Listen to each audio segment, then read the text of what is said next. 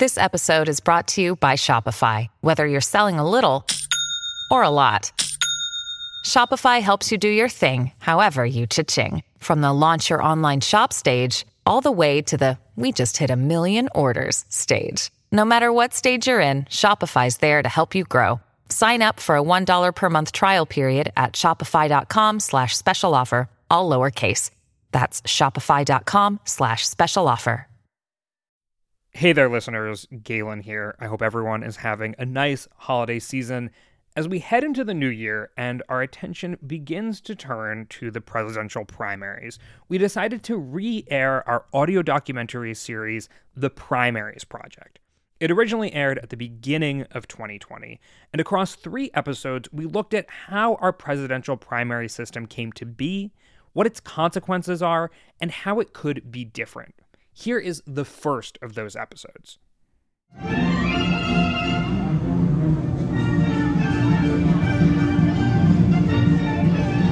gentlemen, boys and girls, welcome to Dumbo the The Iowa State Fair. It's known for things like um, We're serving corn dogs, so we have regular footlong, double bacon, sweet corn. foods on sticks, cattle competitions, I am clipping her udder, uh, which means I'm going to take all the hair off of it and I'm going to be able to expose that mammary system for its full glory. and amusement rides. And here we go. You know, like bumper cars, teacups, the tilt a whirl. I am a, a little old to be riding on the tilt-a-whirl. Ah! D- I don't see any other journalists uh, on the ride, but you know, uh, ah! It's a place where you can play carnival games First balloon to burst from either side first is going to be the winner. with the people vying to be the leader of the free world. how are you? Tulsi, I'm good, thank you. Like Tulsi Gabbard, a congresswoman from Hawaii. Teamwork, right? It's all about teamwork. Yeah, yeah. It's a simple photo op, but it's also part of how we select our candidates to be president. Thank you. We gotta go one more time. We need a rematch. right? How America winnows the world of presidential possibilities to basically two people. Welcome to the 2019 Des Moines Register Political Soapbox. At as many as 2,500 events, in the state of over 3 million people, folks like Rick Edwards will size up the candidates in preparation to be the first state in the nation to weigh in. We're here for a couple days and trying to see as many of them as we can. Are you in the middle of making up your mind? Yeah, I am. Uh, of course, just like everybody else, it's who can beat Trump. And I want to hear I want to hear some ideas that I think are mainstream enough. But let's make it all very Iowa nice. Got it? And the candidates will play right to the crowd. Hello, Iowa. Hello, Iowa. Hello Iowa State Fair! You do not need that many Iowans to start a revolution. I have done the math. Do You know how many Californians each Iowan is worth? 1,000 Californians, that's right. This is how you start a revolution in Iowa. Because all you need is 40,000 Iowans and then the vision sweeps the country. So what is Like? Andrew What Yang said, it's here in Iowa where you can catch glimpses of America's political future and the voter persuasion it takes to get there. Well, you know what? He hit a lot of the uh, important things to me. Nobody talks about what it's going to be like in 100 years. I believe Andrew Yang did hit that. Like the evolution of Rick Edwards, who told me a minute ago he wanted to hear mainstream ideas. I, I liked I liked his future thought. I, I'm really impressed. Would you would you consider caucusing for him? I would consider that. Yeah, I'm considering that right now.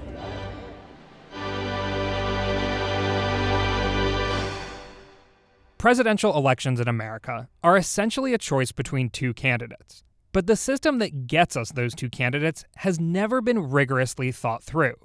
Modern presidential primaries are products of happenstance and reactionary decision making, most notably in response to a single disastrous nominating convention in 1968.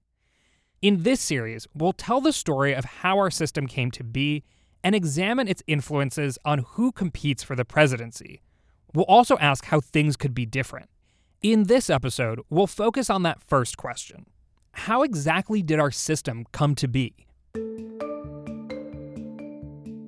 There's nothing in the United States Constitution that says how presidential candidates will be picked by parties. That's David Farber. Distinguished professor of history, University of Kansas. So, for more than two centuries, the American people had been wrestling with how democratic the process should be in which candidates are selected to represent their parties. And it was really only in the early 20th century that the modern primary system began. This was a system ripe for change and reform. We'll get to those reforms in a minute, but first let's clarify what system we're talking about. How we select candidates today. For regular observers of politics, our system may feel natural, but in the world of developed democracies, it's unique. No one else does it quite like the US. There can always be exceptions, and the precise rules change from one cycle to the next. But here's how the primary system generally works. The primary cycle essentially begins the day after the last presidential election. Once it becomes clear which party will control the White House, possible contenders in the opposing party begin to assess what a bid would look like. All right, it's mostly rumors for now about who will run for president in 2020. Uh, today, a potential candidate from the Bay Area took his. They try to out build up their national profiles by writing books, standing out in congressional hearings, being active on social media, making visits to early primary states, and doing interviews. Uh, you're probably not going to answer me, but I'm going to ask you anyway. You're right. But on both counts. But here's let me what, see and what let your me tell you answer why. is, though. Let me Will tell you you run why. for president? They also reach out to donors, fellow politicians, and possible staff to see what kind of support there is for a run. Once the midterms are over, meaning two years before the general election, candidates start announcing their bids. I am officially running for President of the United States. The year or more of campaigning before states actually begin voting in the primaries has traditionally been called the invisible primary, although it's grown more visible as the media has increasingly covered its ins and outs. Iowa tonight. Democratic candidates are flocking to Iowa and the state fair with just six months until the first in the nation caucuses. Frontrunner Joe Biden showing. It involves fundraising, stacking up endorsements, building a campaign infrastructure, lots of visits to early states, policy speeches, debates, and a race to gain support with the electorate and rise in the polls. By late summer and fall, candidates who have failed to launch begin dropping out. With this in mind, I will suspend my campaign immediately. Voters finally weigh in at the beginning of the year of the general election. The order of the states changes every cycle, but it always begins with Iowa, followed by New Hampshire. I'm Rick Klein from ABC News, here from Iowa on the day of. Then come Nevada and South Carolina, and in some kind of succession, everyone else. Morning America, and they're off. The first vote's finally here in the race for president. Take a live Most states have a primary, which is when voters go to the polls and cast a secret ballot, much like in the general election. Some states, though, have a caucus, which is a party meeting where attendees can go and try to persuade their neighbors over the course of hours to support their preferred candidate. And I got to tell you, this race right now, it's neck and neck. It's all about turnout. Oftentimes, the winner of the primary becomes clear in the first month or so of voting, and the field at least winnows down to two or maybe three candidates. Somehow, through all the campaigning, debates, fundraising, and endorsements, the parties eventually consolidate on winners. We have breaking news in the race for the White House. Democratic primaries drawing to a close tonight with contests in six states, and Hillary Clinton has scored a decisive victory over Bernie Sanders in New Jersey, putting her well above the number of delegates she needs to make history. The first States continue to vote through June, even if the winner has already been decided. Then, the party convention is the coronation of whoever's already won the delegates needed to claim victory. Well, come Did, did you see the guy dressed as Abe Lincoln? And then there was uh, the Kansas delegates had their uh, their ruby slippers on. Those were great. Um, I just And met a guy folks, that is how we narrow down the world of contenders to be president to two people.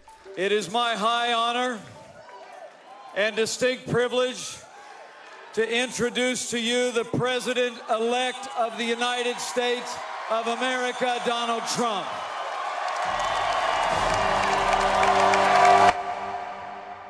So, why do we do things this way? Well, let's start at the beginning. That's Elaine Kamarck. I'm the author of Primary Politics Everything You Need to Know About How America Nominates Its Presidential Candidates. She's also a senior fellow at the Brookings Institution and a member of the Democratic National Committee. For most of American history, really from the 1830s all the way through 1968, the nomination process was basically a semi public process or, or private process that took place within the political parties. That means the party establishment held the power. Back then, the parties generally used caucuses, which were meetings of party insiders who would select delegates to eventually go to the national convention. The delegates were generally well known people within the parties, they were not required to vote for any one candidate, and they were often chosen before candidates even entered the race. Some of the more egregious examples in the 50s and 60s were the Democratic Party had uh, held some caucuses on trains, and they weren't announced until after the train had left the depot. That's Wayne Steger, political science professor at DePaul University. Even after party reformers succeeded in implementing primaries in about a dozen states in the early 1900s, they didn't directly influence who the nominees would be. Most of the time in primaries, you had what were called favorite sons. So, say a governor or a popular senator from the state, they would run in the primary for president, even though they didn't intend to run for president. Once one of those favorite sons won a state's delegates, he could use that power to wheel and deal on the convention floor. Eventually, he would assign those delegates to an actual candidate for president. The other use for the primaries was for candidates to show party leaders they were electable. So, the most famous story, of course, is Jack Kennedy in 1960 had to run in several primaries in order to prove to the party leadership that his Catholicism would not be a problem in the general election. Do you want a man for president who's seasoned through and through, but not so doggone seasoned that he won't try something new?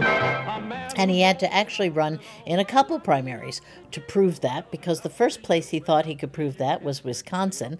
And while he won the Wisconsin primary in 1960, he won it by a huge turnout among Catholic voters. So the party leadership said, uh uh no, Jack, we're still not convinced. And then, of course, he went on to run in West Virginia, which at that time had almost no Catholic voters, and he won a big victory there. So called smoke filled rooms was how the Democrats selected their candidates. The Republican Party chose its candidates similarly. But the story of how the process changed is mostly a story about the Democratic Party. And that's because of what happened in 1968. In 1968, everything changed because the country was changing. There were assassinations. The Reverend Dr. Martin Luther King, 39 years old and a Nobel Peace Prize winner, and the leader of the nonviolent civil rights movement in the United States, was assassinated in Memphis tonight. War protests. And insurgent movements within the Democratic Party. How many men must die to justify some 23,000 Americans and hundreds of thousands of Vietnamese, North and South, who died to prove some questionable issue or ideal in the past? You might have heard of the chaos of the 1968 Democratic Convention in Chicago. But the months leading up to that convention were just as significant, if not more. The Democratic Party was extremely divided by early 1968. A substantial number of Democrats had begun to lose faith both in their president, Lyndon Johnson, and most especially in his policies in the war in Vietnam. Senator Eugene McCarthy of Minnesota was the first to enter the race as an anti war challenger to the incumbent president. After Eugene McCarthy made a decent showing against the president in the first national primary in New Hampshire, he won about 42% of the vote. Johnson did win, but narrowly.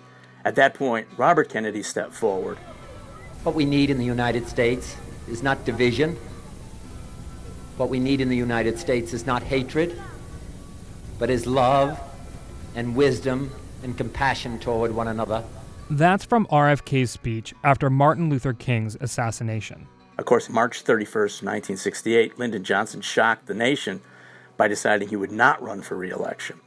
So suddenly, the center did not hold. So you had these anti war activists following Kennedy, McCarthy, and there was no actual establishment candidate for a couple of weeks.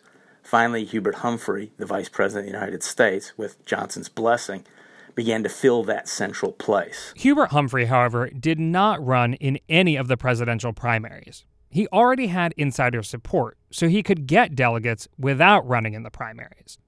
Kennedy and McCarthy didn't have insider support, so they needed to try to win delegates. And Kennedy began to emerge as, as the likely winner of those few primaries. What all of these primaries have indicated, it was the people in the Democratic Party and the people in the United States want to change, and that change can come about only if they, those who are delegates in Chicago recognize the importance of what has happened here in the state of California, what has happened in South Dakota. We want to deal with our own problems within our own country, and we want peace in Vietnam.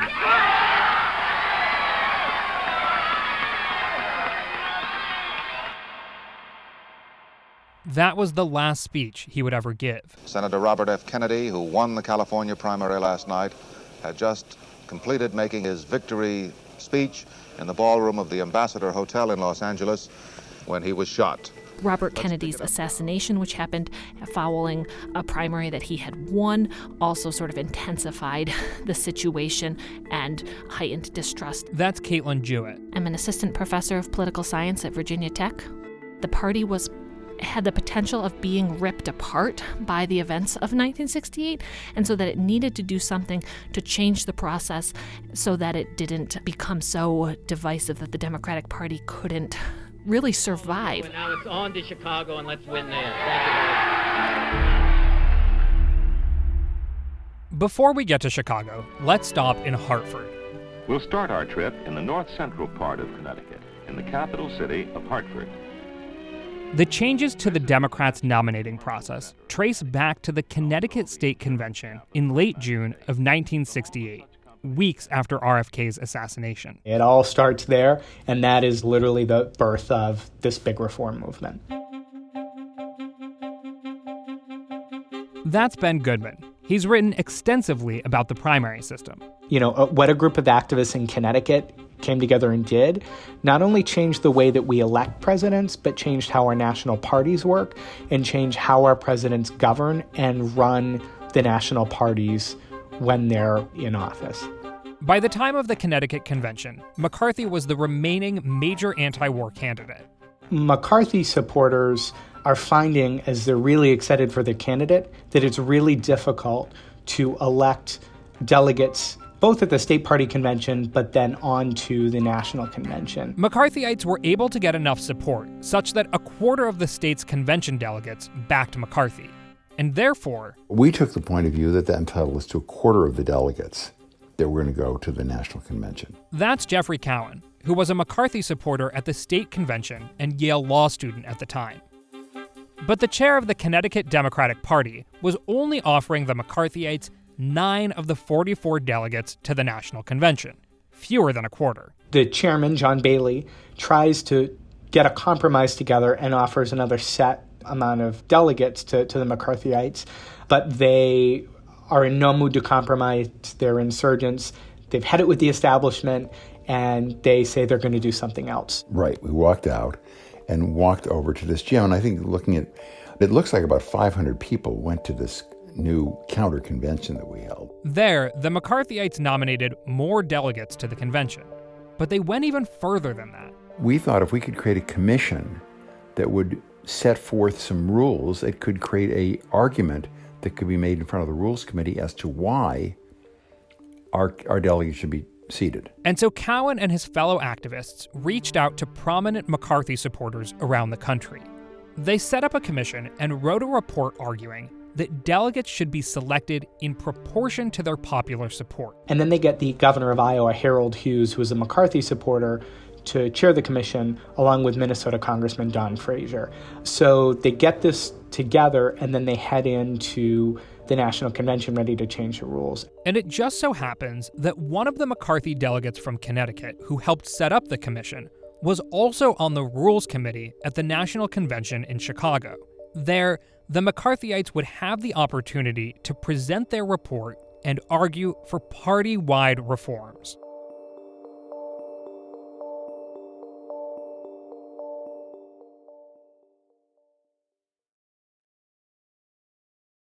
Today's podcast is brought to you by Shopify. Ready to make the smartest choice for your business? Say hello to Shopify, the global commerce platform that makes selling a breeze. Whether you're starting your online shop, opening your first physical store, or hitting a million orders, Shopify is your growth partner. Sell everywhere with Shopify's all in one e commerce platform and in person POS system. Turn browsers into buyers with Shopify's best converting checkout, 36% better than other platforms. Effortlessly sell more with Shopify Magic, your AI powered all star. Did you know Shopify powers 10% of all e commerce in the US and supports global brands like Allbirds, Rothy's, and Brooklinen? Join millions of successful entrepreneurs across 175 countries backed by Shopify's extensive support and help resources. Because businesses that grow, grow with Shopify. Start your success story today. Sign up for a $1 per month trial period at shopify.com slash 538. That's the numbers, not the letters. Shopify.com slash 538. Hey, I'm Andy Mitchell, a New York Times bestselling author. And I'm Sabrina Kohlberg, a morning television producer. We're moms of toddlers and best friends of 20 years. And we both love to talk about being parents, yes, but also pop culture. So we're combining our two interests by talking to celebrities, writers, and fellow scholars of TV and movies. Cinema, really. About what we all can learn from the fictional moms we love to watch. From ABC Audio and Good Morning America, Pop Culture Moms is out now wherever you listen to podcasts.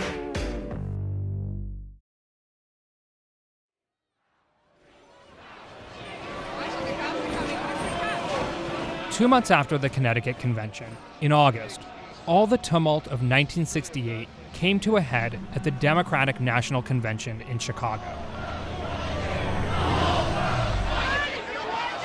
There were anti war protests in the streets, and the police responded with violence. Members of the Youth International Party, Yippies they called themselves, converged on Chicago. They said they were there to protest the war, poverty, racism, and other social ills. Mayor Richard Daley vowed to keep it peaceful, even if it took force to keep the peace. He was Inside the convention, there was a similar kind of rancor. There were at least a thousand delegates who believed that the Democratic Party had to repudiate the war in Vietnam. But they were outnumbered by those who were loyal to President Johnson and his successor, Hubert Humphrey. Chicago, Illinois. The convention of the Democratic Party nominating tonight its candidate for the presidency. So while outside got most of the news, where there were police bloodying the heads of demonstrators, there was tremendous bitterness and anger within the hall itself. Famously, people got up on the podium of the Democratic Party uh, platform and they, they called out the violence in the streets of Chicago. And they said that in some ways what was happening in the streets of Chicago mirrored what was happening in Vietnam. Famously, a senator from Connecticut talked about Gestapo tactics in the streets of Chicago. With George McGovern as President of the United States, we wouldn't have to have Gestapo tactics in the streets of Chicago. That's Senator Abraham Ribicoff from Connecticut. As you heard from his speech, he was backing yet another anti war candidate, George McGovern. McGovern didn't enter the race until early August of 1968 and he split the anti war votes at the convention with McCarthy. 1968 Democratic Convention was filled with scenes, I think, that just both mesmerized the American people and, and in many ways appalled them. What is your name, sir? Take your hands off of me. Unless you intend to arrest me, don't, t- don't push me, please. There's incredible images of reporters being pummeled and pushed around within the convention. Dan Rather famously punched in the stomach. I tried to talk to the man, and we got uh, bodily pushed out of the way. This is the kind of thing that's been going on outside the hall. This is the first time we've had it happen inside the hall. We, uh... And those reporters were broadcasting to a TV audience the size of which is unheard of today apart from the Super Bowl. Believe it or not, in those days, many, many millions of people watched. I think it was somewhere in the vicinity of 75, 80 million people. At points during the week, the number actually reached an estimated 90 million, which was almost half of the American public in 1968. Those tens of millions of Americans watched on television as the mayor of Chicago, Richard J. Daley, mouthed some uh, quite straightforward, vulgar epitaphs towards the stage where those comments were being made. What was what did he say? Uh, we don't know for sure. It wasn't picked up by any audio, but lip readers said he said something to the effect of, uh, "You Jewish cocksucker, go home where you belong." Something to that effect. Even with all this turmoil, it was still pretty much guaranteed that the establishment candidate Hubert Humphrey would win the nomination. And Vice President Hubert Humphrey is the nominee of the Democratic Party for the presidency of the United States. He went over by some five and a half votes the thir- over the 1,311 and a half he needed, and uh, the crowd, the Humphrey supporters at least, going wild there. But it wasn't a total loss for the Democrats' anti war faction and those looking to reform the system. What these activists, and again, starts in Connecticut, starts with kind of this core group, but with kind of McCarthy supporters here now in Chicago, they pushed three reform commissions out of the 68 convention. Humphrey may have won the nomination, but the reformers won in their own quieter way. What was happening in the Rules Committee and happening on the convention floor um, is is one of the most consequential moments in American politics in, in the last century. National conventions aren't just where presidential nominees are chosen. They're also where parties meet to adopt a platform and make any changes to the rules of the party. And the McCarthy supporters, led by the Connecticut delegation, were focused on changing those rules. The Rules Committee comes to the floor with a majority report. And again, at the national conventions, these things kind of just pass, people not paying uh, too close attention. But the McCarthy supporters very quickly are able to get the minority report onto the floor. A minority report is something like the dissenting opinion from a court, except in this case, the delegates still get to vote on whether they want to implement it. And most delegates don't really know what's going on, and they only hear the first part or understand the first part of the resolution. Amid the confusion, the governor of Missouri, Warren Hearnes, cast his state's 78 votes in favor of the minority report.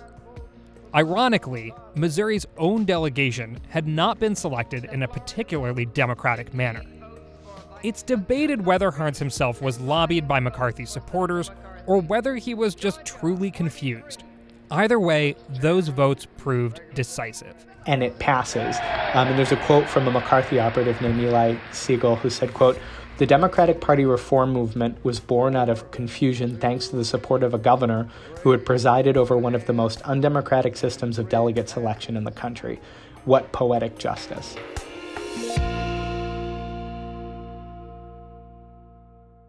What ultimately came out of the 1968 Democratic National Convention was a mandate to study and implement a number of major changes to how the party selects its nominees.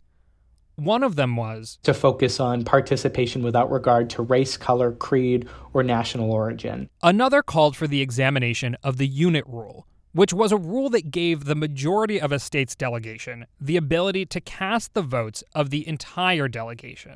And then the third is the biggest one, which says all feasible efforts have been made to assure that the delegates are selected through an open and, and fair process. In other words, no more caucus meetings on trains. Instead, the delegate selection process would have to be open to all party members.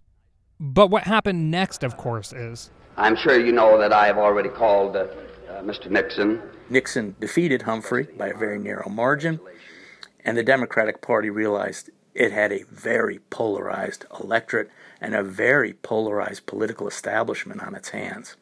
And almost immediately, when the new head of the Democratic National Committee took charge, one of the first things he did in 1969 was say, We have to change the rules. In the wake of losing the 1968 election, the Democratic Party put together the McGovern Fraser Commission, charged with deciphering the resolutions passed at the 68 convention and turning them into specific rules for the state parties to follow. There was some debate over what exactly the resolutions meant, but they ultimately settled on dramatic changes to how the party would select candidates. Here's Elaine Kamarck. Here was the rule. Delegates from 1972 on were supposed to fairly reflect the division of presidential preferences that was expressed either at the precinct caucus level or in the primary. And that was just one of the changes to the process. The McGovern Fraser Commission laid out numerous new rules the states had to comply with. A primary was easier to sort of fulfill those requirements than it was to hold a caucus that met those requirements. And so many states simply adopted a primary. And where that leads is from 16 primary contests in 1968 to 30 by 1976. So you you very quickly, and this becomes apparent in the 1972 contest, you're very quickly going from you know the smoke-filled rooms that we always hear about choosing the democratic nominee to competitive state by state contests like we know today. The reforms that came out of the McGovern Fraser Commission were almost shockingly effective. No one intended this to happen, but what happened from that commission was that the party leadership took a back seat in the nomination process, and primaries became more and more important. And so, what you have is by the 1972 convention, almost 99% of all delegates had been elected through a transparent process. The percentage of minorities had sub- substantially increased, and every state had adopted new party rules. And while these sweeping reforms started with the Democratic Party, Republicans were swept up along with them because the reforms were passed into state law. The rules would continue to change over the coming decades, but the post 1968 reforms are the most significant to this day. Because of what happened in 1968, the Democratic Party establishment went a long way in removing itself from the process and letting in rank and file voters. I, um, I'm here today because I really want to get to know some of the candidates more. I have a handful that are very high on my list that I'm interested in, but I don't know a whole lot of specifics about them. Rank and file voters like Carrie Forrestall, who used her downtime from selling ice cream at the Iowa State Fair to listen to candidate speeches. What are you looking for when you watch? Right. I look for someone who is not divisive. I look for someone who has a wholesome image, yet can be strong and kind at the same time. While Iowa still uses a caucus as opposed to a primary, Caucuses are open to anyone who identifies as a Democrat. I, am registered as a Democrat so that I can participate in the caucus process. I tend to vote independently. I'm a socially liberal, fiscally conservative voter. Iowa's particular status as the first state to weigh in is the product of happenstance. Since it has a lengthy delegate selection process, it went first in 1972, the first election under the new system. It wasn't clear then that going first would give the state's voters an outsized say, something we'll get to more next week. But once that became apparent, Iowa lobbied to keep its position. They like the attention that the the voters like the attention and the elected officials like the attention. As a result, elected officials in both parties have fought very very hard to retain their first in the nation status and have largely been successful in doing so. Um, I think Iowans take this role very seriously, and I feel like it's part of my responsibility as an Iowan to get to know these candidates more and make a wise, intelligent decision knowing that it influences the entire country. The post 1968 reforms opened up the process in a profound, small d democratic way. That also means it gave people like Kerry, people loosely associated with the party, the power to choose nominees based on things like a wholesome image. The consequences of the reforms would continue to play out in both positive and negative ways for the parties for years to come. And given that this system is largely the product of reactionary decisions and happenstance, it's worth thinking through exactly what those consequences are.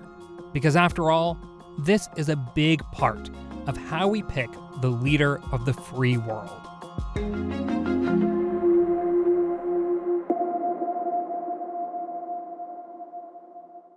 In the next episode, we'll explore those consequences. I think it's really telling that almost no other democracy chooses its party candidates in this sort of way. In 1980, the establishment kind of strikes back. The strategy in upper reaches of the Republican Party was simple until recently demand and get unity behind George W. Bush. We're going to take back the Democratic Party first. What's the internet has done is introduce into the process an element of this being a reality TV show. Party elites were unable to come together and coalesce around a candidate. I am your voice.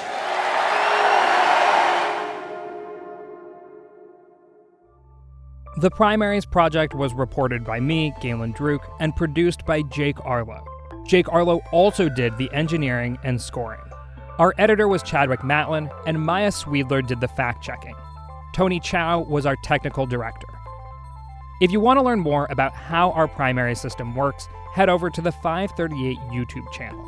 You can get in touch by emailing us at podcasts at 538.com. You can also, of course, tweet at us with any questions or comments. If you're a fan of the show, leave us a rating or a review in the Apple Podcast Store or tell someone about us. In particular, tell your friends about the Primaries Project. Thanks for listening, and we'll see you soon.